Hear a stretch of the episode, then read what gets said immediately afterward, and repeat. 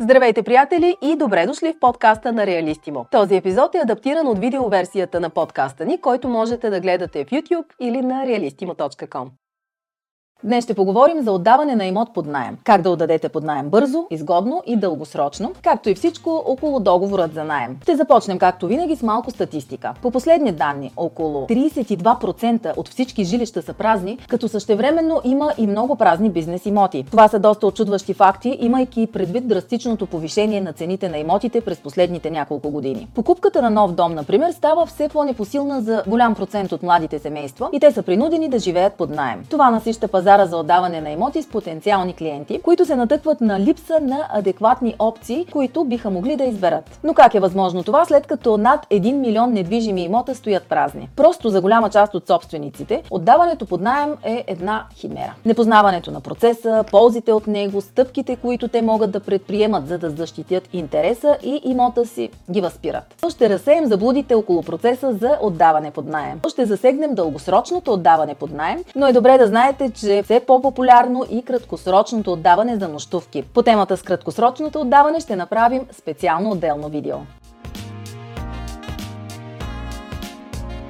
Преди да пристъпим към отсяване на потенциални наематели, подписване на договори и разбира се избирането на приятно място за почивка, където да изхарчим парите от найема, трябва да направим първата крачка, а именно да рекламираме имота. Ако сте избрали да работите с агенция, проблема ще се разреши по естествен път от само себе си. Те ще дойдат, ще го заснемат, ще се заемат с маркетинга. Много вероятно е и вече да имат няколко клиента в очакване на вашия имот. Ако смятате обаче, че ще можете и сами да се справите, ето ви няколко полезни съвета. Най-вероятно вероятно вашите бъдещи наематели ще дойдат от интернет. Това означава, че първите впечатления за имота те ще добият от вашите снимки. Те трябва да са качествени и да са достатъчно на брой. Снимка на паркета в стаята и на бойлера в банята далеч няма да са достатъчни. Целта е минимум по две снимки на помещение. Описанието трябва да е подробно, да е ясно, да са включени всички плюсове на имота, отопление, локация, екстри. Това са вашите козове за получаване на оптимална наемна цена. В realistimo.com може да публикувате обявата си за отдаване под найем безплатно безплатно и за няколко минути. Така имота ви ще достигне до повече хора, които търсят да наемат и ще ви е по-лесно да го отдадете. И докато сме на темата за найема, бъдете разумни. Да, вие като собственик на имота може да искате каквато сума прецените за имота си, но това просто ще означава, че вие ще бъдете поредната събираща прах обява в интернет. Ако ползвате имотен брокер, той ще ви консултира относно адекватното ценово позициониране на вашия имот. Ако обаче отдавате самостоятелно, то доброто старо пазарно проучване ще свърши същата работа. Влезте в интернет и търсете търсете имоти сходни с предлагания от вас.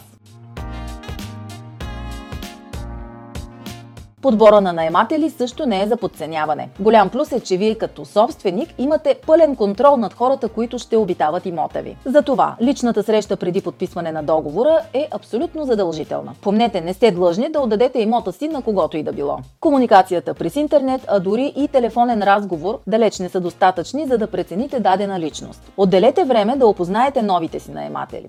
Седнете, поговорете с тях на различни теми. Само така ще може да изградите някакво мнение за тях. Ако отдавате под найем апартамент или къща, основни моменти при избора на наематели е дали са семейство, имат ли домашни любимци, какво работят и имат ли стабилни доходи, разбира се. Това са все въпроси, които ще определят дали това са вашите хора. Веднъж преценили, че сте намерили подходящите кандидати, време е да пристъпите към подписване на договора за найем.